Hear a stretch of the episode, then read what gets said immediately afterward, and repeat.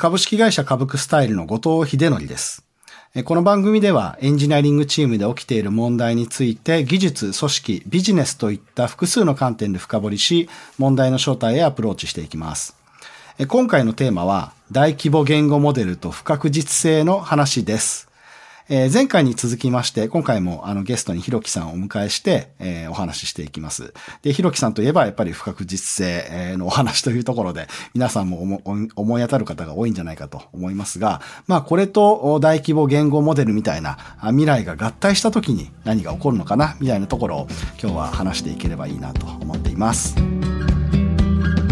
ンジニアリングマネージャーの問題集。本日のゲストをご紹介します。株式会社レクター代表取締役で一般社団法人日本 CTO 協会理事の広木大地さんです、えー、広木さんあの今回もよろしくお願いします。一言自己紹介お願いします。はい広木です。よろしくお願いします。はい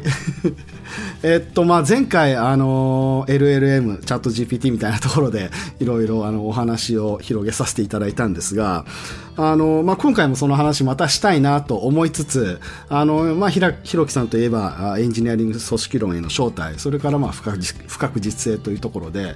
ちょっとまあ今回はその原点というか そちらに少し立ち戻りながらまた LLM にも絡めながらっていうお話ができるといいなとも思っています。まあ、エンジニアリング組織論への招待で、不確実性への向き合い方というか、なんか構えだったり、まあ、どんな道具を使って不確実性と戦っていくのか、みたいなところを、あの、まとめて、えー、解説くださっているのかなと思っておりますが、これまあ、出版から何年か経っている今の時点で、なんかひろきさんから、なんか改めてこう、なんでしょう、アップデートとして、今の時代のソフトウェア開発組織が持つべき不確実性へのなんか新しい戦い方みたいなところってなんか少しあったりするんでしょうかね。あの、ありがとうございます。なんかそういう意味で言うと、あの、不確実性に向き合うっていうのはいくつかの意味合いを持っていて、まあ、し、マーケットが、まあ、どんどん波乱をして、まあ、ブーカな時代だって言われていて、その中でどう戦っていくのかっていう要素と、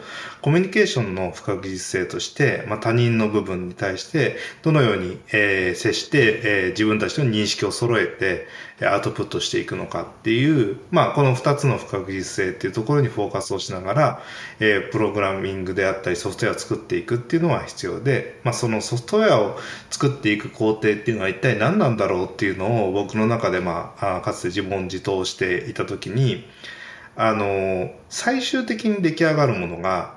非常にこう明晰で、えー、かつ論理的で、あの、機械が解釈できるほどのあの、な曖昧性を持たないものになっていくと、えー、いうことがあって、ということは、最初は曖昧で、最終的には明快なものになるっていう過程。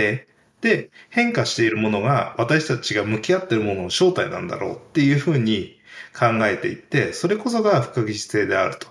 いうところから、あの、ソフトウェアと不確実性の関係性を論じていくっていうことをして、まあ、このこと自体は実際には大きく変わってていないとは思っているものの、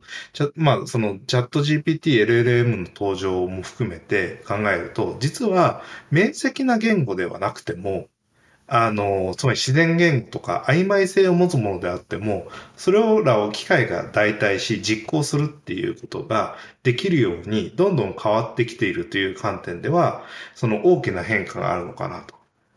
いうふうには思っています。で、そういう意味で言うと、その減らさなければならない不確実性の量っていうのは、まあ、ある意味減っていってるのだろうと。曖昧な状況でも、機械が動作させることができるということは、あの、えー、その分だけ、まあ、曖昧な状態で、例えば、えっ、と、最近だとそういう BabyAGI であるとか、 AutoGPT みたいに、えー、目的からブレイクダウンして、えー、タスクをこなしてって、長期記憶を持ってみたいなエージェントのメカニズムが、もうちょっとうまく作用するようになってくると、いちいちその、ツールとしてとか、 SaaS としてか完全にその、えー、決定論的に動作するものじゃなくても、うん、あの、曖昧な、例えばまあ法律相談したいと思ったら、えー、弁護士 .com サービスを月1000円で契約しておけば、あの、弁護士の代わりになってくれますと。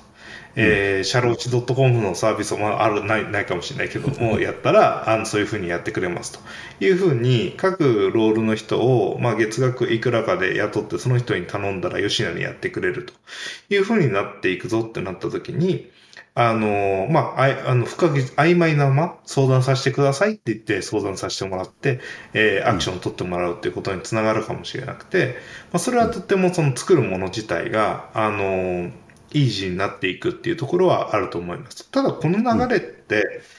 うん、あの、僕はそのソフトウェアの歴史そのものでもそうなんじゃないかなと思っていて、む、昔って、その何千万人が使うための、えー、コミュニケーションサービスを作ろうとかって言ったら、実際に物理サーバーを1000台近く並べて、で、そこに全てのあのアプリケーションをセットアップして、ネットワークをつないでってやらなかったら、できなかったことが、あの、クラウドサービスを使って、あの、比較的一瞬でスケールし、えー、そこのための、あの、キャパシティプランニングとかをせずに、まあ、作れるようになったりとか、そのちょっとした HTTP 経由の API を作ろうと思っても、あの、昔は、あの、簡単なライブラリがなくて、一個一個、あの、丁寧に、ちゃんと、あの、フレームワークみたいなものを自分で作ってとかってやらないと、アプリケーション作れなかったものが、だんだんとできるようになってきてとか、あの、ウェブ上でちょっとリッチな UI を作ろうと思っても、SPA で、SPA のフレームワークみたいなものなかったから、一個ずつ丁寧にあの HTML を組まなきゃいけなかったっていうことがあったように、なんか昔から見て今振り返ると、どんどんいろんなものが簡単になっていて、どんどん、その、減らさなきゃいけない不確実性の量がそもそも減っているっていうふうに捉えられて、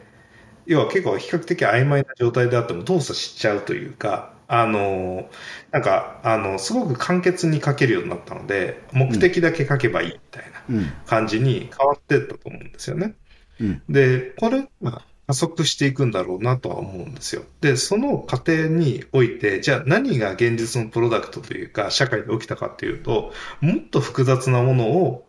コンピューターにやらせようっていうふうになっていったと思うんですね。うん、今までは、なんか昔のサイトとかって、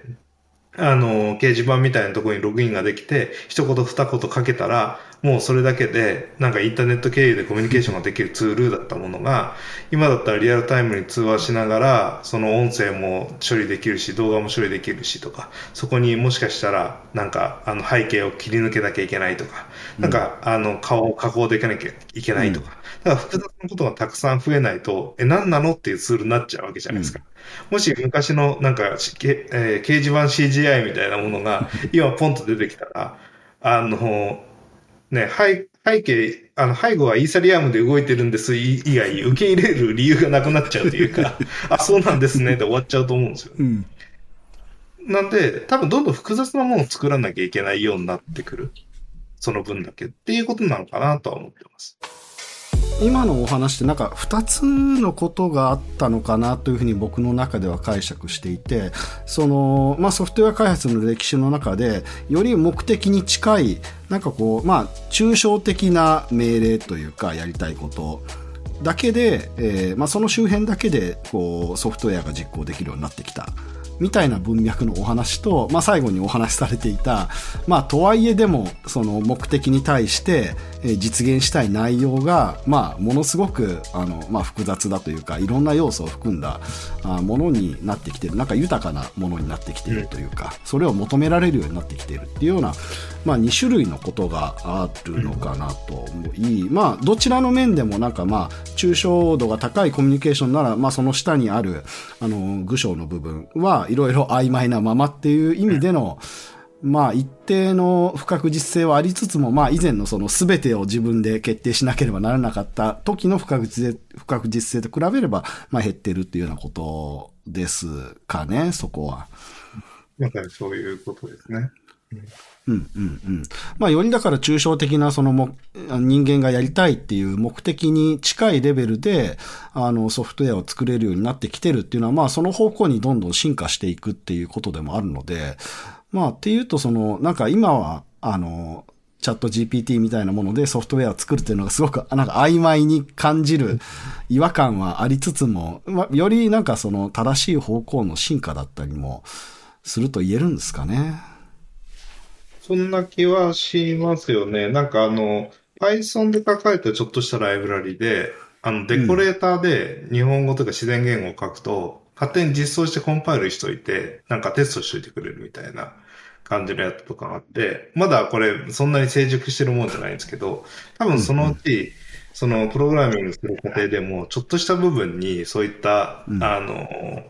自然言語で、あとは吉野にやっといてっていうようなところが入ってくるのかなと思っていて、まあ、そんなようなものになるんじゃないのかなと思いますよね。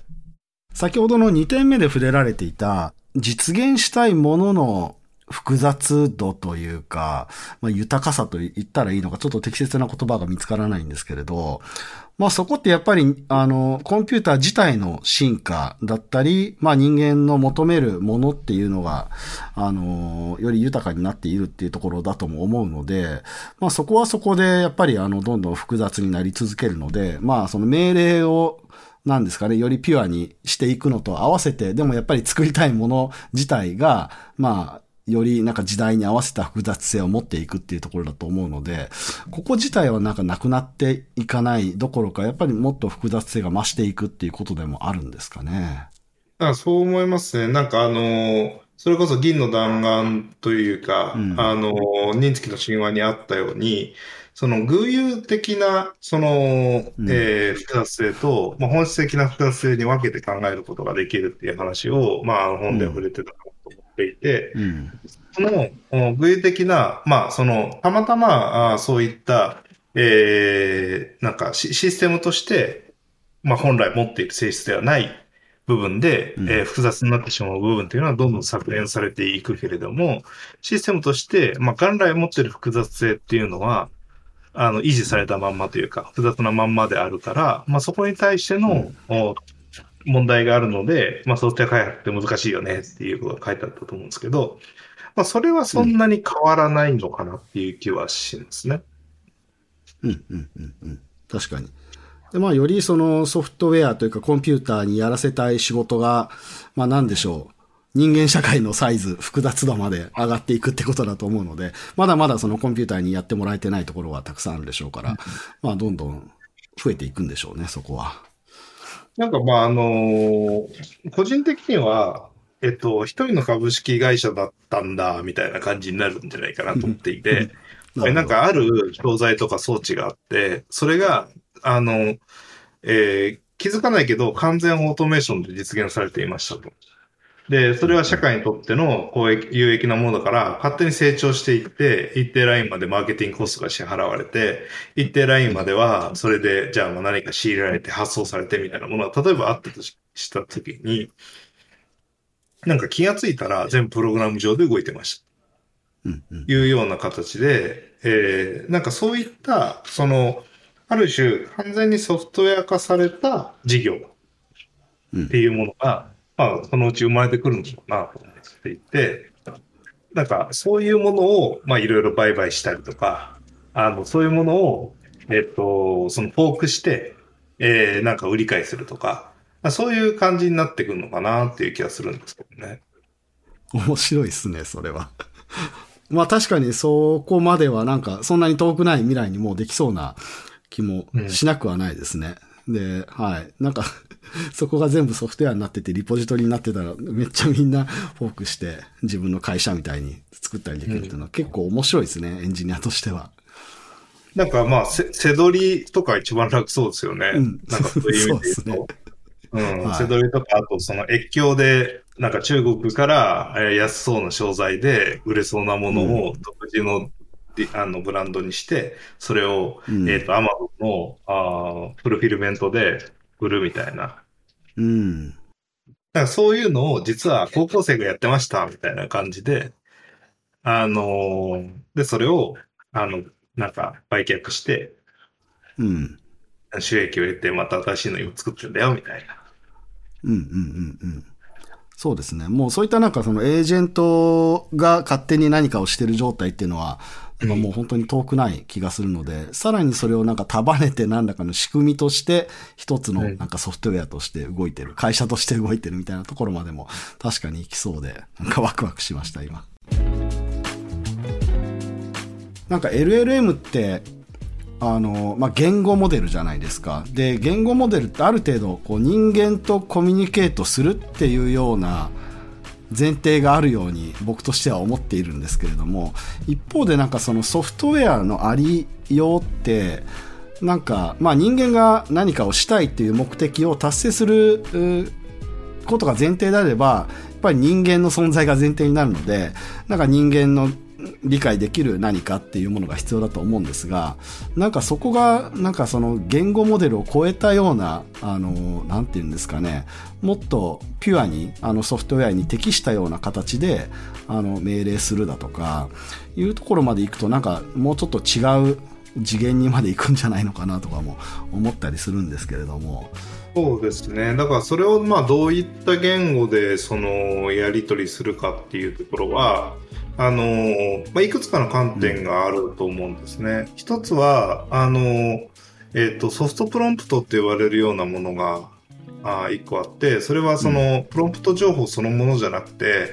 あの、ベクトル化された状態の情報で、こう、勾配をつけてできるような、あの、そういったベクトル情報だけで、えー、その指示をするというようなことで最適化していけば、あの、プロンプトエンジニアリングしようと思った時に、まあ、いろんな語彙で、こうやったらよりクリアに伝わるかなって試すんですけど、うん、存在しない語彙は言えないじゃないですか。うん、A っていう言葉と B っていう言葉を1トークンで表す、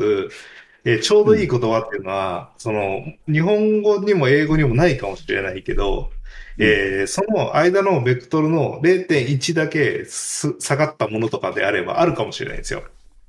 なので、そういったところである種、ベクトル化されたプロンプトをあの最適化していくと、ちょうどいい指示っていうのは、うん、あの、うん、日本語でも英語でもできない何かなのかもしれないっていうのは、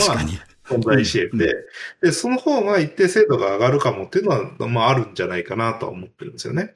で、それで、まあ、相互にやり取りしてるから、なんか、その、エージェント同士のやり取りが、よく見てみると、何言ってるか全然わかんないから、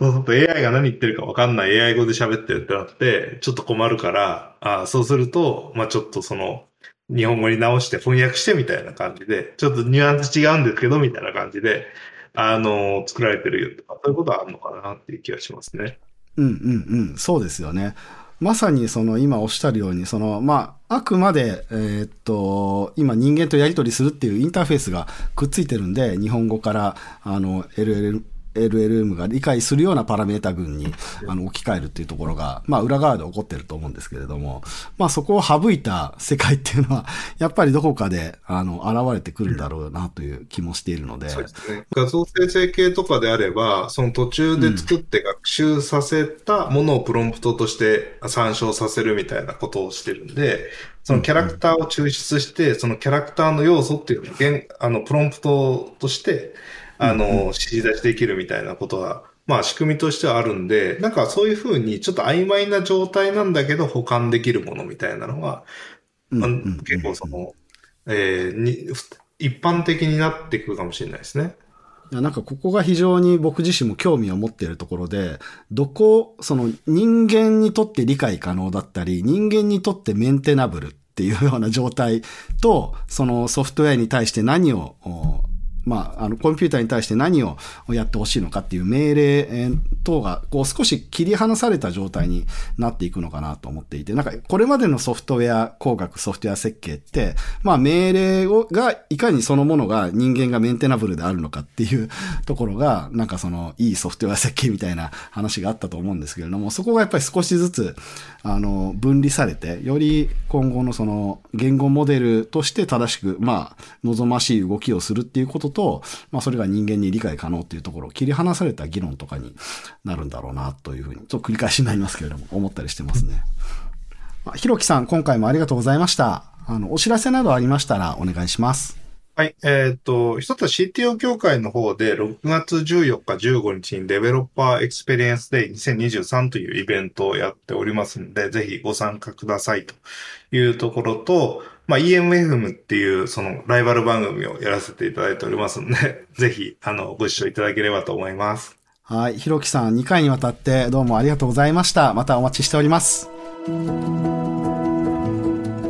今回もひろきさんと一緒に、まあ、大規模言語モデルと、特に不確実性という、まあ、キーワード周辺で、あの、いろんなお話をさせていただきました。